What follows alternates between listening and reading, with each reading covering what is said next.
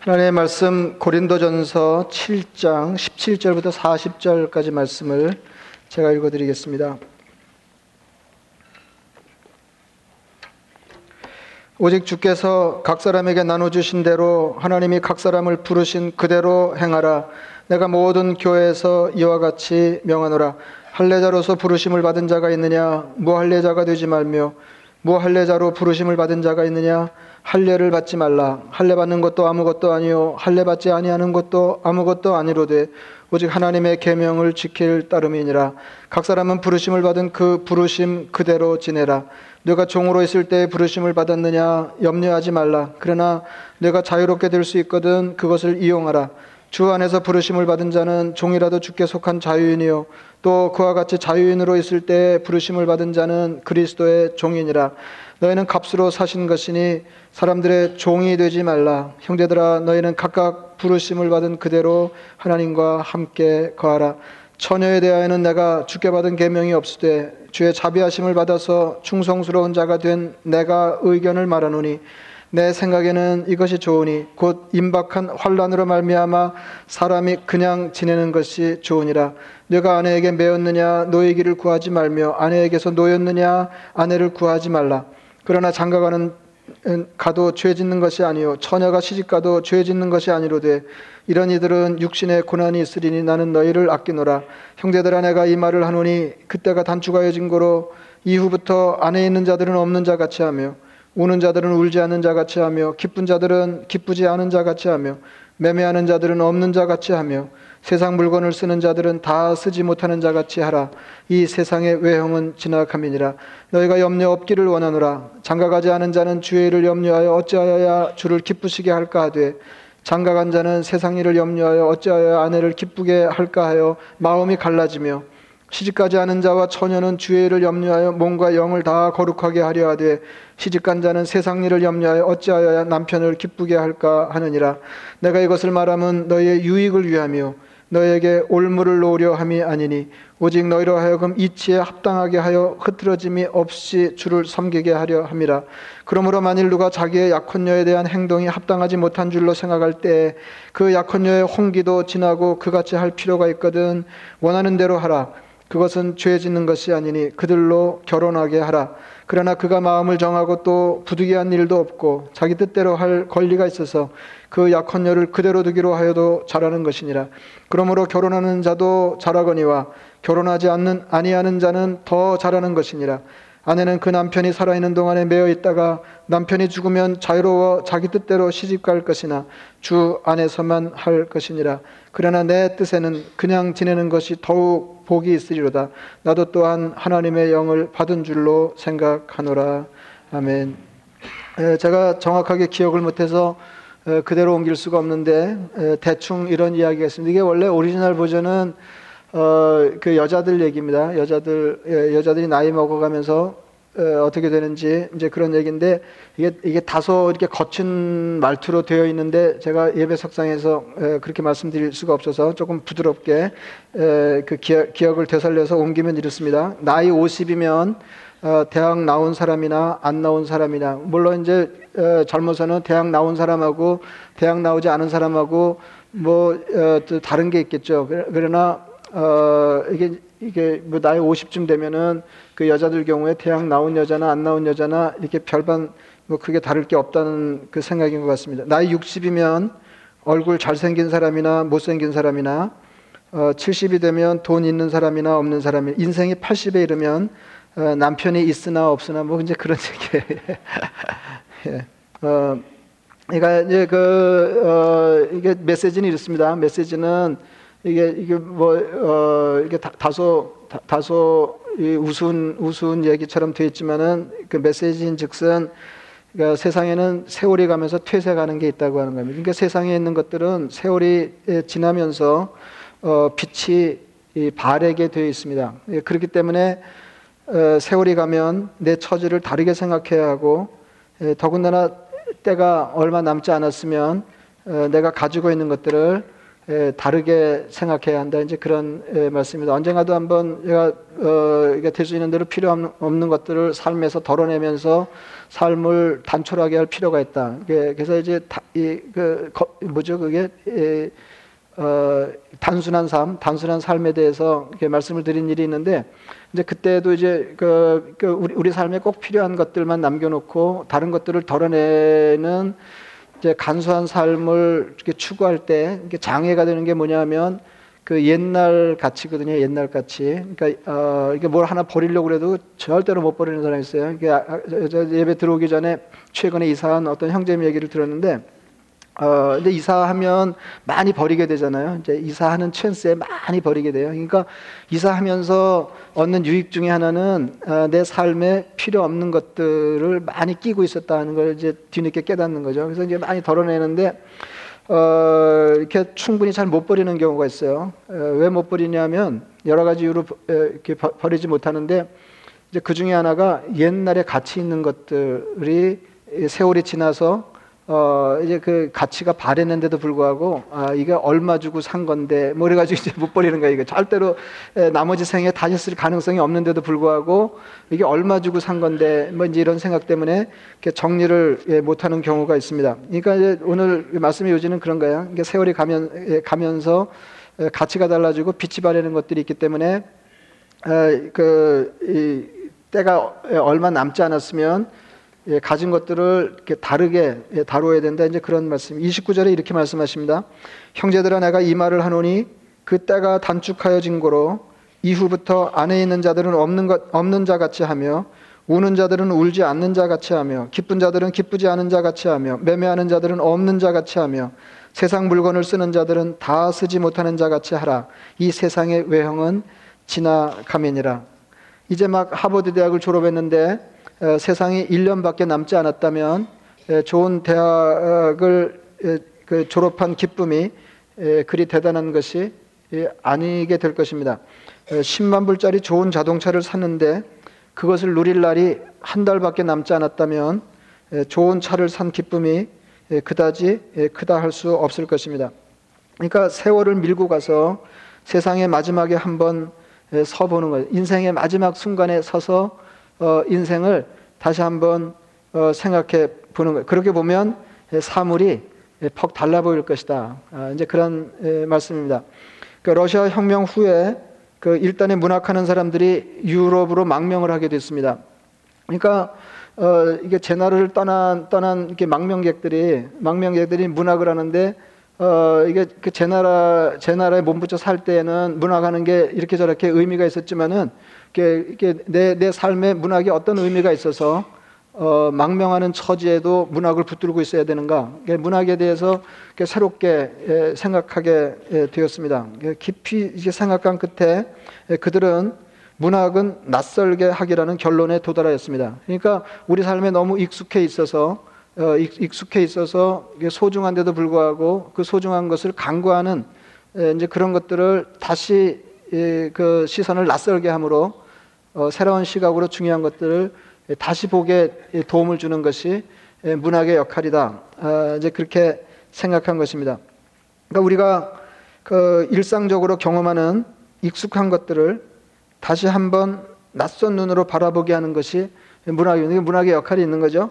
어, 낯선 눈으로 어, 인생을 그 다시 보게 하는 것이 문학의 역할이라고 하면 인생의 끝에 서서 어, 인생을 다른 시각으로 어, 살피는 것은 살피는 것은 이렇게 에, 신앙적인 방법입니다. 에, 그래서 이것을 에, 보통 다소 딱딱한 말로 종말론적인 사고 이렇게 얘기합니다. 그러니까 인생의 끝자락에 서서 어, 그러니까 더 신앙적으로 얘기하자 그러면 어, 주님의 심판 때에 서서 어, 그 시각으로 어, 세상을 그리고 자기 인생을 다시 검토하는 것입니다. 이제 그렇게 하면 세상이 달라 보이고 어, 인상이 달라 보입니다.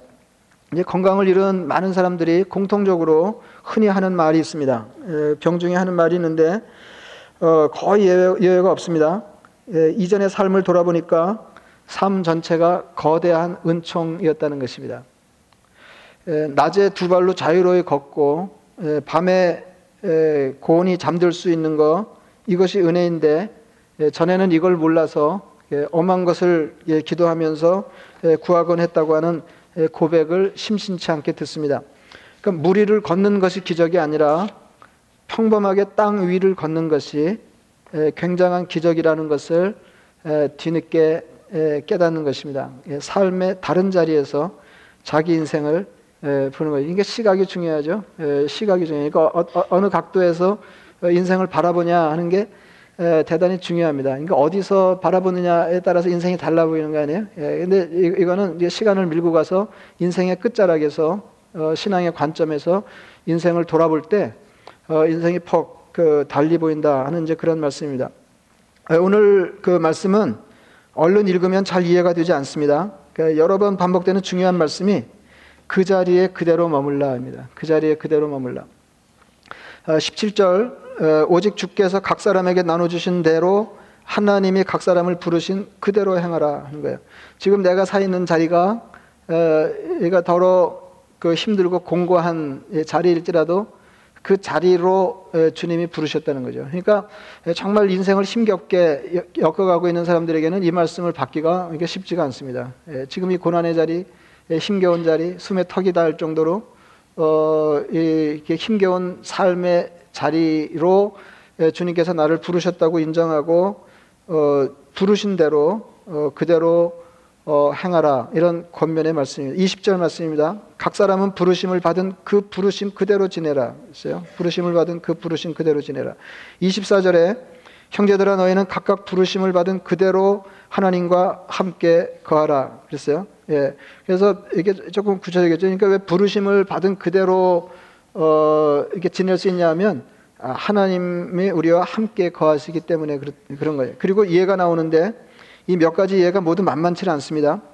그래서 제가 말씀드리잖아요. 이게 그, 이, 이, 말씀을 진리대로 제대로 파악하기 위해서는 어, 이 말씀을 처음 들은 그 청중의 입장에서 입장에 나를 대입해서 어, 말씀을 듣는 것입니다. 어, 근데 이제 이, 그, 그, 그 사람들 입장에서 이, 이 본문의 어, 이렇게 세 가지 예를 살피면 이게 어느 하나도 만만치 않은 거예요.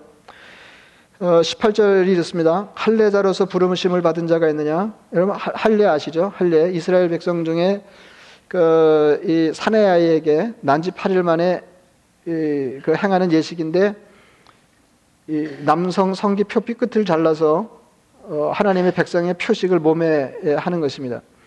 이게, 이스라엘 백성들에게는 할례가 대단히 중요한 종교 의식이었, 신앙 의식이었습니다.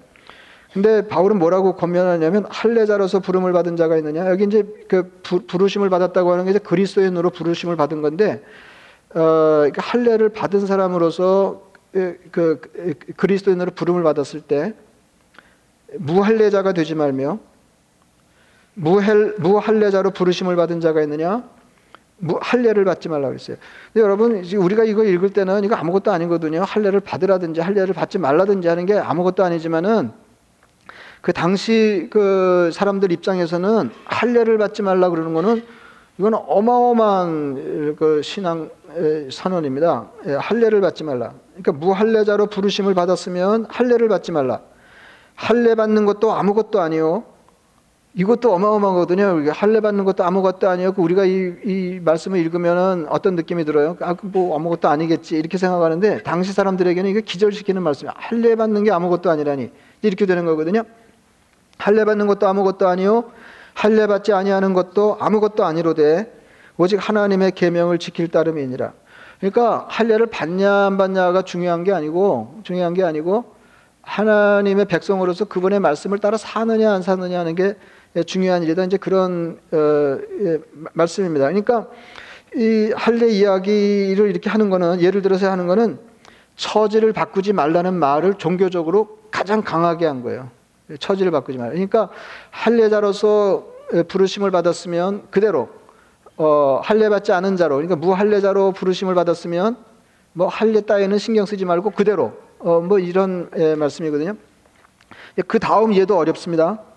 어, 이거 진짜 어려워요. 예, 21절 내가 종으로 있을 때 부르심을 받았느냐 염려하지 말라. 그러니까 예, 말씀드렸잖아요. 이게 초대 교회가 굉장한 교회였던 게 예수 그리스도를 구주로 신앙한다고는 한 가지 이유만으로 사회적으로 도무지 섞여 살 수 없는 사람, 어, 이 자유인과 종이 노예가 한 교회 구성원으로 한 하나님을 예배하면서 서로를 형제와 자매로 호칭했다는 거 아니에요? 그러니까 어마어마한 공동체였어요. 어, 그런데 그 공동체에 바울이 뭐라고 얘기하냐면 내가 종으로 있을 때 부르심을 받았느냐 염려하지 말라. 그러니까 종대물을 인해서 근심하지 말라는 거예요.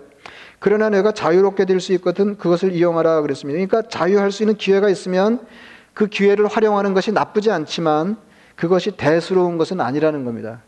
여러분 이해가 되세요? 예, 그, 그 당시에 예, 종의 처지에 노예의 처지에 있는 거하고 자유인의 처지에 있는 거하고 삶이 뭐 완전히 다르, 다르지 않았겠어요? 예.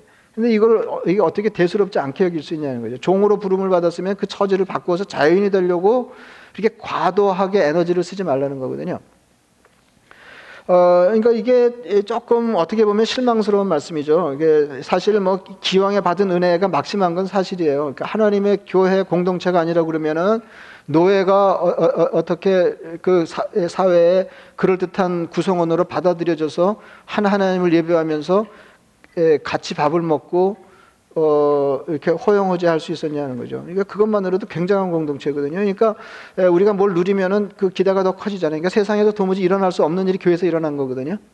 그러면 조금 더 밀고 가서 어, 이렇게 노, 예는다 자연이 되, 고뭐 이렇게 그, 그야말로 사회 변혁을 꾀하는 이제 이런 가르침을 베풀어야 방향이 맞는 것 같은데 바울은 말하기를 예, 내가 종으로 부르심을 받았느냐 부르심을 받은 그대로 행하라 이렇게 얘기하는 거죠. 그러니까 너무 기회가 돼서 종의 신분을 벗어나 자연이 될 수 있으면 이렇게 좋겠지만 어, 그거 뭐 이렇게 대수는 일 아니니까 예, 과도하게 애쓸 거 없다 이제 그런 예, 말씀입니다.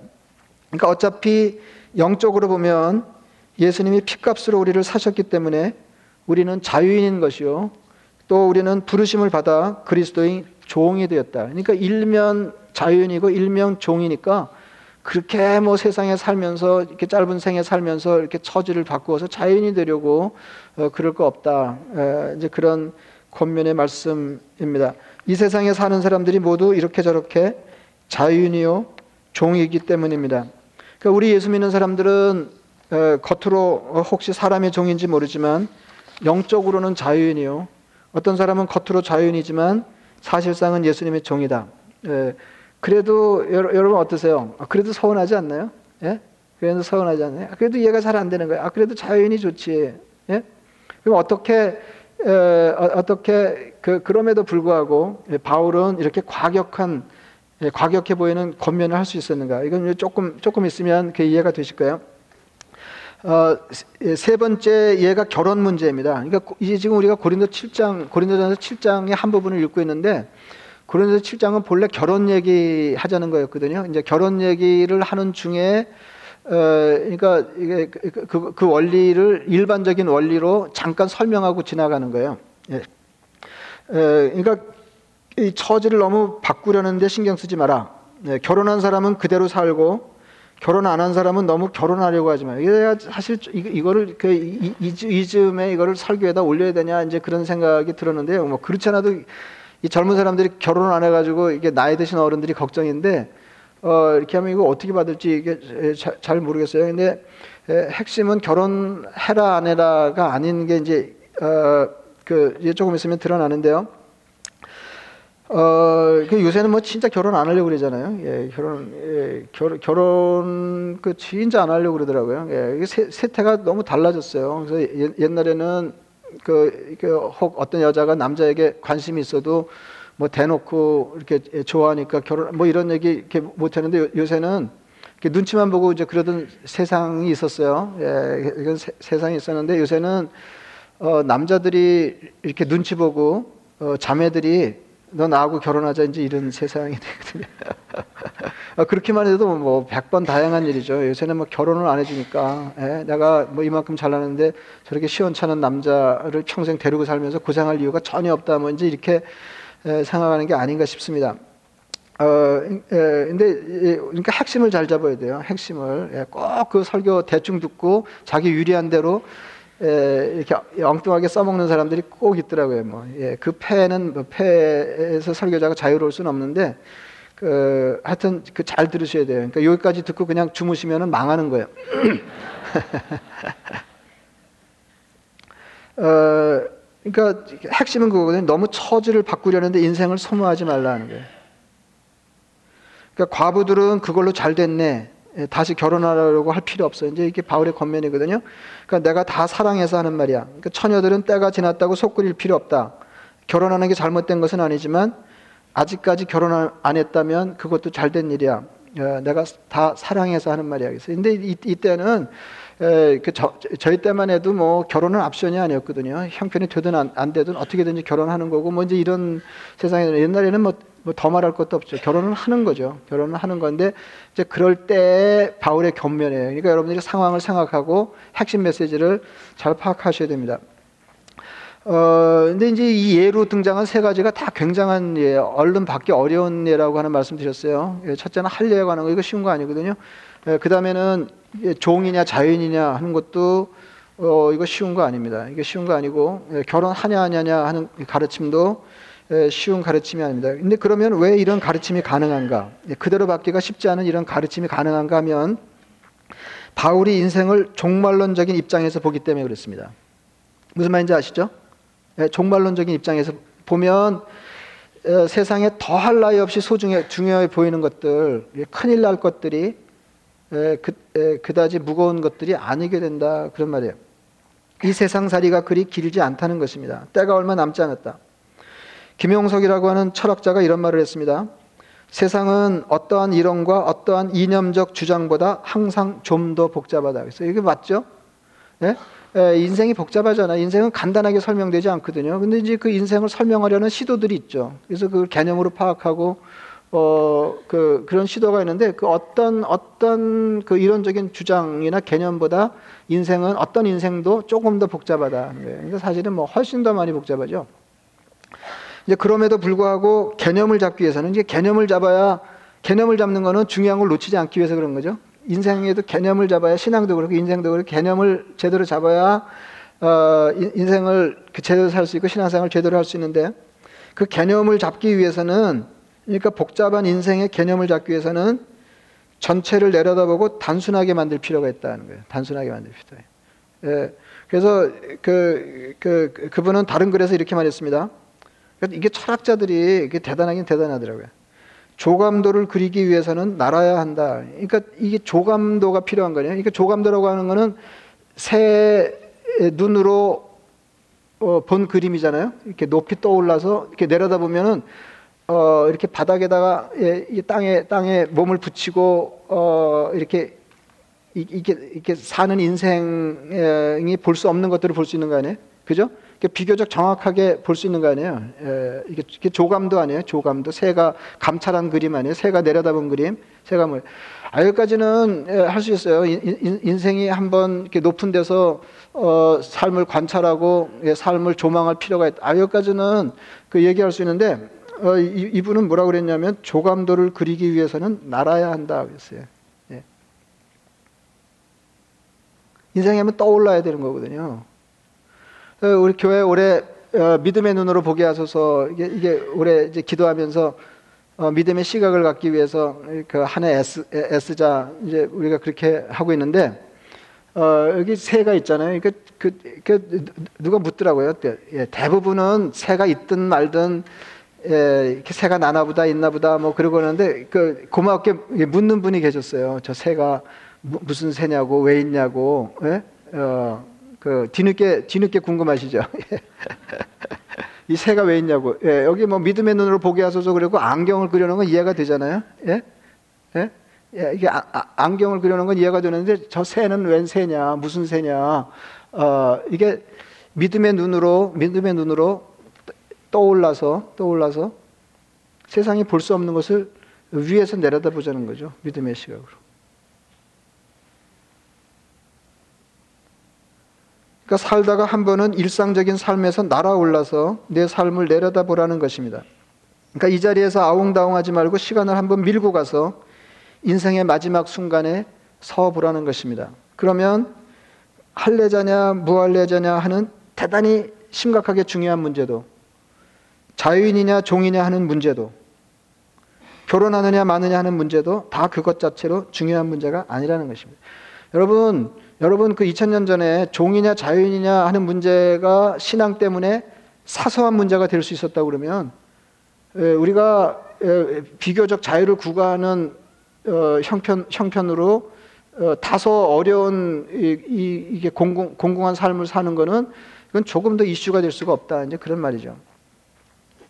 그러니까 자유이냐 종이냐는 문제, 결혼하느냐 마느냐 하는 문제도 다 그것 자체로 중요한 문제가 아니라는. 그러니까 더 중요한 것이 있어서 어, 이것이 예, 중요하지 않게 예, 보일 수 있다고. 그러니까 이 가르침을 이해하는 또 하나의 중요한 열쇠는 바울의 생각과 삶이 온통 주님 중심이라는 데 있습니다. 아까 그랬잖아요. 그러니까 하나님께서 부르신 그대로 하나님과 더불어 예, 거하라는 거 아니에요? 24절에 처음 신마리가 나와요. 형제들아 너희는 각각 부르심을 받은 그대로 하나님과 함께 거하라.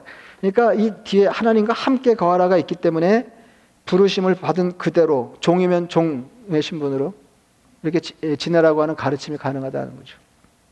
32절에 자세한 언급이 나옵니다. 너희가 염려 없기를 원하노라. 장가가지 않은 자는 주의 일을 염려하여 어찌하여 주를 기쁘시게 할까 하되 뭐 그런가요? 요새 뭐 장가 가나 안 가나 신경 안 쓰고 예, 사는데 그러니까 말이 안 돼요. 뭐 이게 처음에 말이 돼야 그 다음 얘기가 전개가 되는데 장가 가지 않은 자는 주의를 염려해 어찌하여 주를 기쁘시게 할까? 그러니까 장가 가기 전에도 주님 중심으로 주님을 묵상하면서 사는 삶이 소홀한데 장가 가면 이게 더 시원찮지는 거죠. 장가 간 자는 세상 일을 염려해 어찌하여 아내를 기쁘, 기쁘게 할까요? 마음이 갈라지며 이게 반대도 마찬가지입니다. 반대 이게 여자들이 어 이거 그 결혼하기 전에 신앙생활 할 때는 이렇게, 주님, 주님 몫이 많았는데 결혼하고 나면 또 남편 생각에 애들 치닫고 뭐 이러면서 관심, 관심이 갈라져서 예, 그나마도 예, 주님을 잘 못 섬기게 된다. 이제 그런 얘기입니다. 그래서 35절에 이렇게 말합니다. 내가 이것을 말하면 너희의 유익을 위하며 너희에게 올무를 놓으려 함이 아니니 오직 너희로 하여금 이치에 합하게 흐트러짐이 없이 주를 섬기게 하려 함이라. 그러니까 세상의 끝에 서서 인생을 내려다보면 인생의 중요한 것, 처지를 바꾸는 것이 그렇게 심각하게 중요한 일이 아니에요. 여러분들이 살면서 내 처지를 한번 그 뒤집어보나 이제 예? 인생 역전 뭐 이런 거 어, 생각하시잖아요. 이렇게 언제 처지를 바꿔보나 이렇게 뭐그 모르긴 몰라도 이제 제일 그 흔한 게 뭐 이렇게 바꾸는 게 쉽지는 않, 겠지만은 바꿀 수만 있다면 남편도 바꾸고 싶고 아내도 바꾸고 싶고 뭐, 뭐 예, 그, 예?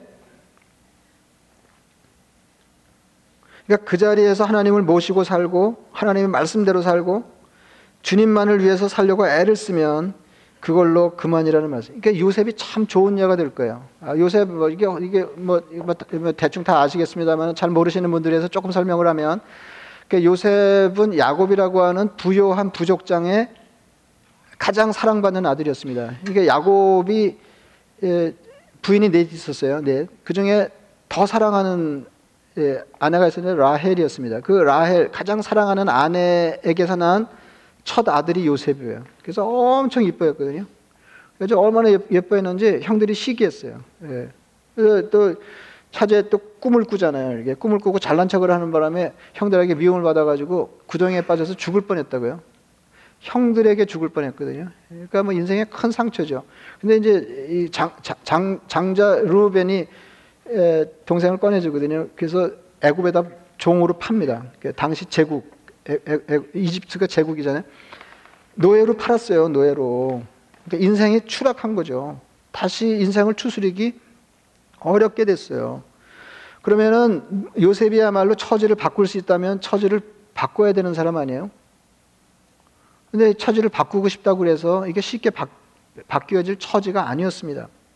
요셉이 그럼 어떻게 살았냐? 인생 추락하고 인생을 다시 되돌리기에 어, 되돌리는 일이 난망일 때 예, 요셉이 어떻게 했냐? 삶을 어떻게 했냐? 여러분 한번 요셉의 인생에 여러분 대입해서 생각해 보세요. 예, 인생이 추락해 가지고 뭐 삶을 역전시킬 가능성이 전무할 때 앞이 깜깜할 때, 그 우리, 우리, 가 하나님을 믿는 사람은 어떤 삶을 살아야 되냐. 요셉은 어떤 삶을 살았냐면, 하나님을 믿는다고 하는 그 이유만으로. 그러니까 세상의 처지가 바뀌고 모든 게 다 뒤집어졌지만, 뒤집어지지 않은 거 하나가 있는데 하나가 있는데 어 그 그게 하나님이 여전히 내 하나님이라는 거였어요.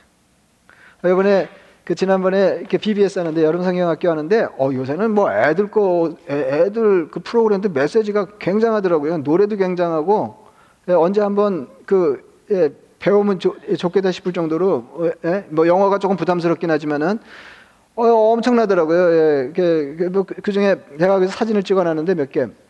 그 중에 하나가 뭐, 이, 그, 뭐, 인생이 터프할 때, 인생이 터프할 때, 예, 인생이, 인, 인생이 터프할 때, God is good. 하나님은 좋으시다는 거예요. 예? 그러니까 그게 이렇게 몇, 몇 개가 이렇게, 이렇게 바뀌어 있어요. 막 이렇게 몇 개가 이렇게 뭐 인- 인생이 어- 어려울 때 뭐 이럴 때 그러는데 이렇게 변하지 않는 게 있어요. 그 이렇게 공, 공통으로 나 후렴처럼 나오는 말이 God is good이에요. 하나님은 좋으시 여전히 좋으시다는 거죠. 예? 그러니까 변하는 인생에 변하지 않는 그 한 가지 때문에 요셉은 인생의 추락에서 다시 뒤집어질 수 없는 상황인데도 여전한 마음으로 그 삶의 자리를 지킬 수 있어요. 제가 아까 말씀드렸잖아요. 예, 부르신 그대로 행하라 그랬는데 이게 정말 삶의 자리가 공고하고 예, 이렇게 이게 너무 너무 힘이 겨워서 어떻게든지 여기서 탈출하고 싶은데 그 말을 들으면 이건 절망 아니에요. 예? 요셉이 이 말을 들으면 절망 아니에요. 부르신 그대로. 그러니까 이 삶의 공고한 자리 정말 잊고 싶지 않은 이 자리에 세우신 것이 주님이라고 믿는 거죠. 그럴 때도 주님의 주권을 인정하면서 거기서 요셉이 열심히 했다는 거 아니에요. 열심히 살았다는 거 아니에요. 그래서 이 무슨 예, 예, 이렇게 부잣집 부잣집 그 도련님이 일도 제대로 평생 안 해본 사람이 종노릇 하려고 그러면 노예 노릇 하려면 얼마나 힘들어요. 어, 그거 열심히 한다고 해서 인생이 역전될 것 같지도 않고. 그런데 하나님을 믿는다고 하는 그 이유 하나만으로 열심히 했다는. 그래서 그 집안 가물을 다 책임 맡게 됐다는 거 아니에요?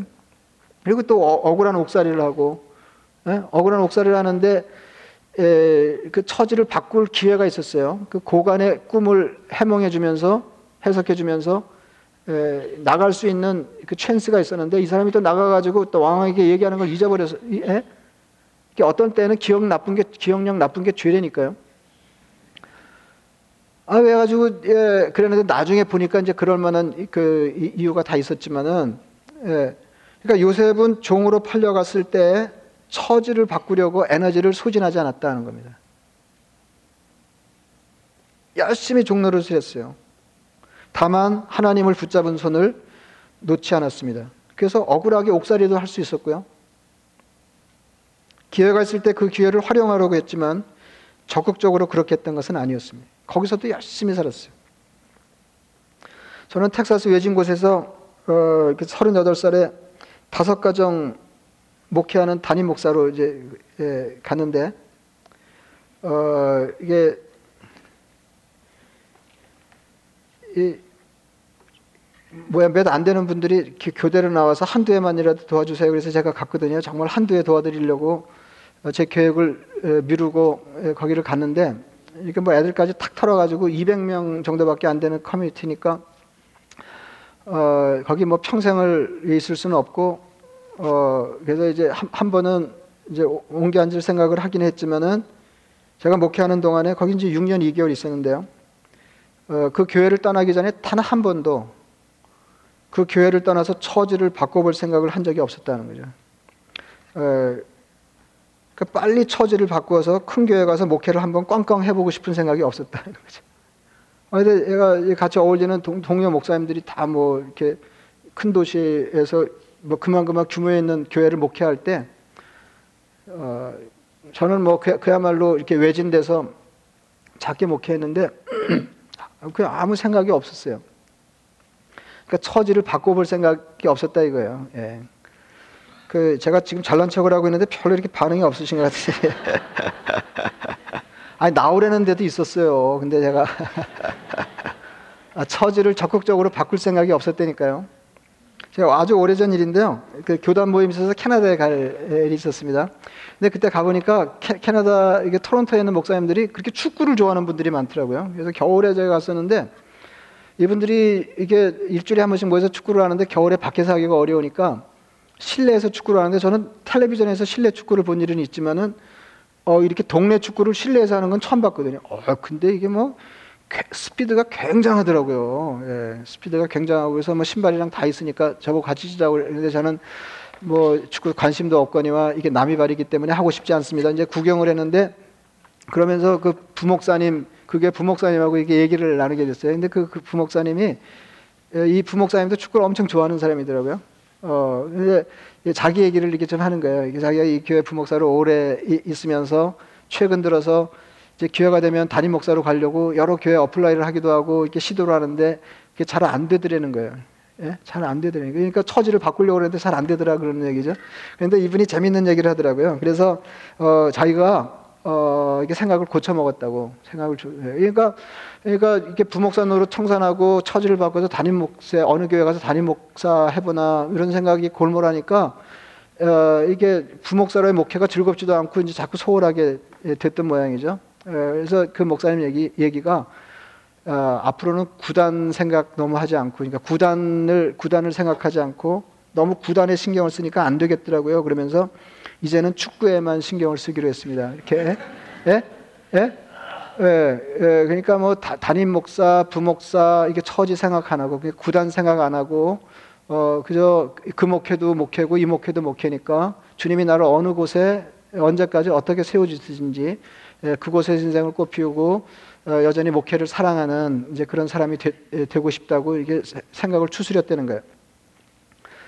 어, 여러분 우리 처지를 바꾸는 것은 주님이 알아서 하실 일이라고 생각하고 지금 있는 자리에서 최선을 다해서 주를 섬기는 일에 초점을 맞춰 사는 게 옳다 그런 말씀입니다.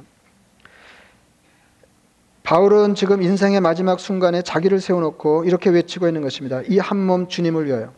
그러고 보면 인생의 중요한 문제들이 그렇게 중요한 문제가 아니에요. 그러니까 뒤집어서 이렇게 말을 하면 뒤집어 말을 하면 우리, 우리 우리 가 당하는 인생의 문제. 그러니까 바울이 당시에 정말로 심각하게 중요함에도 불구하고 어, 이걸 그렇게 중요한 건 아니야라고 말할 수 있었던 것은 주님을 바라보면서 주님을 섬기는 삶이 소중했기 때문에 그런 거예요. 예? 그러니까 우리가 예수를 믿으면서도 예, 각양의 인생 경험을 하면서 거기 시달리고 어떻게든지 처지를 바꿔보려고 에너지를 소진하는 것은 그 일만큼 소중한 분이 안 계시기 때문에 그런 거죠. 주님이 그만큼 소중하지 않기 때문에 그런 거다. 그래서 우리가 바울 같은 경험을 하려고 그러면 바울처럼 내 인생에 예, 주님이 얼마나 소중한 분인지가 막 느껴져야 되는 거죠. 그러니까 결혼하고 안 하는 것이 대수가 아니라 그 결혼한 자리, 결혼하지 않은 자리에서 주님을 어떻게 섬기고 있는가 하는 게 중요하다. 그래서 예, 우리가 요셉에 의해서 보는 것처럼 주님이 지금 내 인생 자리가 주님이 세워주신 자리라고 믿고 여전한 마음으로 주님을 바라보고 주님 중심의 삶을 살면 필요할 때 주님이 필요하면 처지를 바꾸어 주신다는 거예요. 여러분 요셉 보세요. 도무지 바뀔 수 없는 처지였거든요. 그리고 난망이었어요. 뭐 옛날에 꿈 꿈대로 인생이 아 이런 건 생각도 못하는 그런 형편이었어요. 근데 아무 일도 내 삶에 일어나지 않은 것처럼 하나님이 계시니까 그 처지에서 열심히 청소하고 열심히 허드렛 일하고 열심히 감옥 생활하고 이렇게 했더니 하나님이 정하신 때 처지를 바꿔 주시는데 왕창 바꿔 주시더라는 거예요. 제가 부흥강사 교회에서 자랐거든요. 유명한 부흥강사 목사님 교회에서 자랐어요. 그래서 그, 그 앉아서 온갖 그 당시에 유명한 부흥강 목사, 부흥강사 목사님들을 경험했거든요. 그 옛날에 부흥회가 얼마나 재밌었어요. 예, 얼마나 재밌었어요. 예. 그래서 이제 부흥강사 목사님 버전으로 제가 그런 얘기 많이 들었거든요. 예. 그 당신 교회에 어떤 처녀가 있었는데 처녀가 있었는데 어, 뭐 옛날에 부흥강사 목사님들은 말 안 가리고 막 하셨잖아요. 예? 경험 있으신지 잘 모르겠는데. 그, 그 얼굴 가지고는 어떤 남자한테도 시집 가는 게 난망인 거예요. 예. 이건 기도해도 안 되게 생겼더래요. 이거는 기도해줘도 잘, 잘 안 되게 생겼더라는 거예요. 이게 그 목사님 말씀이에요. 이게 제 얘기 아닙니다. 아, 그래가지고. 아, 근데 이, 이, 이 자, 자매님이 그러니까 세상에 좋은 남자가 있으면은 이 여자한테 붙여주고 싶을 정도로 그 목사님 눈에는 이 자매가 너무너무 귀한 거예요. 그래서 자기도 이제 기도를 거들고 어 이렇게 했는데 아 세상에 그렇게 잘생긴 남자가 결혼하자고 그랬다는 거 아니에요. 근데 이 잘생긴 남자가 마치 세상에서 가장 귀한 공주를 데려온 것처럼 그렇게 또 잘하더라는 거예요. 뭐 남일이라고 아멘 안 하시겠지만은, 예? 아, 그럼 옛날에 우리 부흥회 때는 또 아멘 그리고 그랬거든요. 예, 예. 예, 이게, 이게 메시지가 뭐예요? 메시지가. 메시지가. 하나님이 처지 필요하면 하나님이 처지를 바꿔 주신다는 거죠. 그러니까 정말로 신경 써야 될 거 중요한 거. 그러니까 오늘 메시지는 그거네요. 세상에 당시로서는 이거보다 더 중요한 일들이 없었어요. 할례를 받냐 안 받냐, 종이냐 자유인이냐.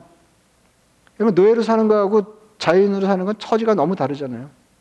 결혼 하나 하냐네. 다 결혼하던 세상 아니에요, 그때는. 제 때만 해도 있으나 없으나 결혼은 하는 거였잖아요. 이게 압션이 아니었거든요. 요새는 결혼도 묵상하잖아요. 해야 돼, 안 해야 돼, 뭐, 뭐 묵상하잖아요. 그 중요한 것들, 당시로서는 예외 없이 중요한 것들이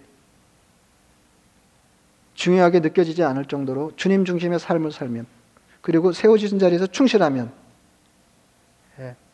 그러니까 너무 이게 예, 어떤 분, 에게는 받아들이기 어려운 일이겠지만은 이런 인간하고 사는 게 예, 주님 왜, 왜 그러셨는지 모르지만은 왜 주님이 나, 나, 나 한테 이런 인간을 붙여주셨는지 이해가 되지 않지만은 그게 주님이 세워주신 자리라고 믿고 그 처지를 바꾸려고 하지 아, 않는 게 중요하다는 거죠. 오늘 가르침은. 너무너무 힘들죠, 이거?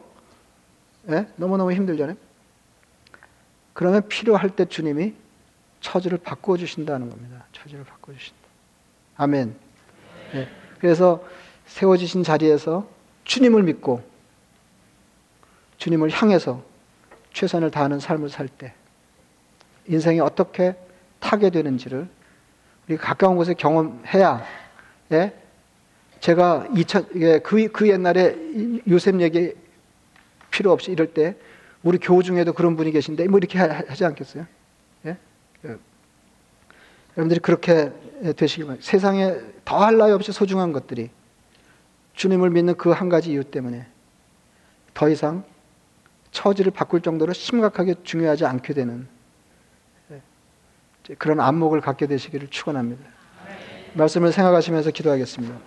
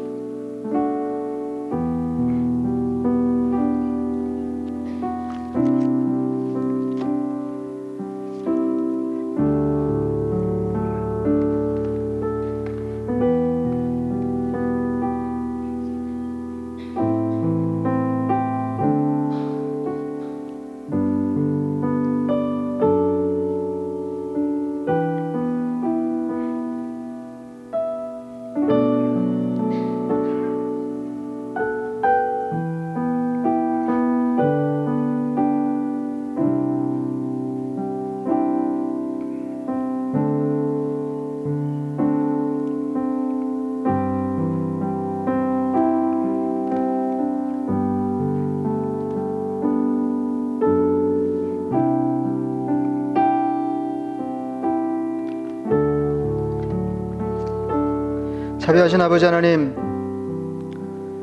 세상에 더할 나위 없이 소중해 보이는 것들이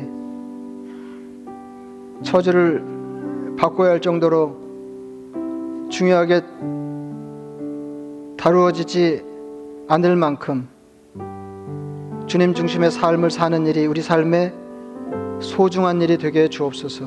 아버지 하나님 주님의 나를 어떤 처지에 세우셨든지 주님을 바라보고 요셉처럼 그 자리에서 최선을 다할 때 주님이 필요한 대로 처지를 바꾸어 주시는 것도 경험하며 살게 주시옵소서. 예수님의 이름으로 기도드리옵나이다. 아멘.